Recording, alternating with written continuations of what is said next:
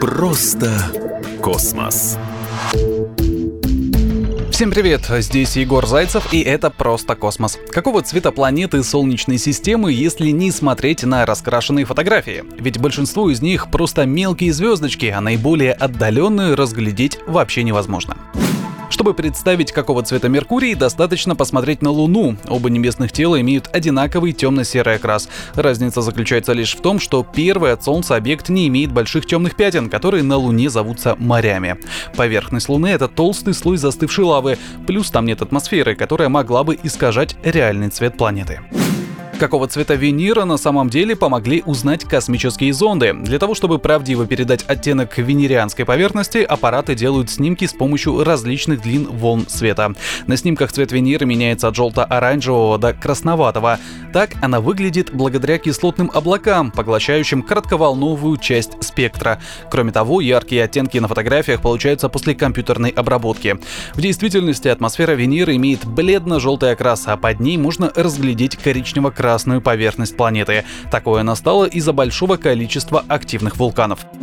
Из-за преобладания океанов над сушей цвет нашей Земли из космоса светло-синий. Еще на ее поверхности можно разглядеть коричнево-желтые и зеленые пятна континентов. Также она покрыта сгустками белых облаков.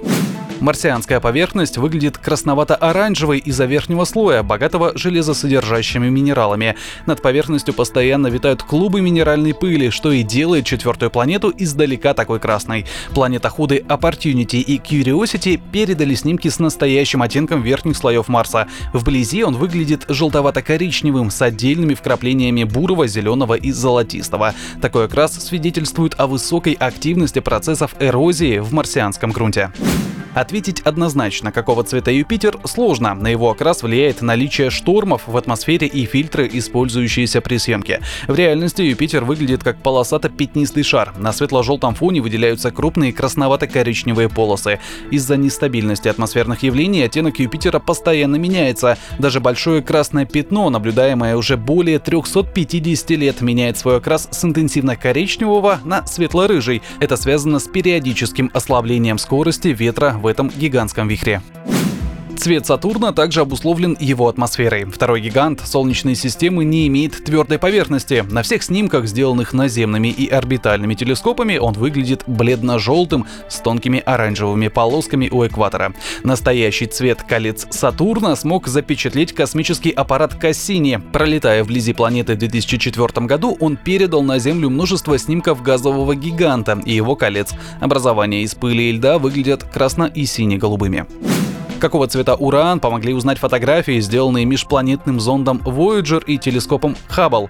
Ледяной гигант представляет собой зеленовато-голубой шар. Кстати, также будет выглядеть Земля при рассмотрении ее с дальнего расстояния.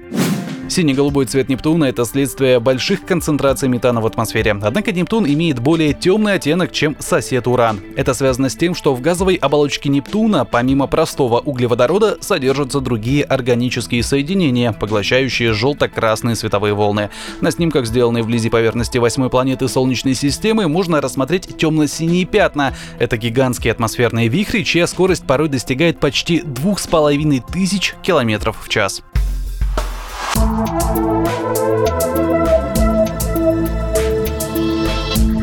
Просто космос.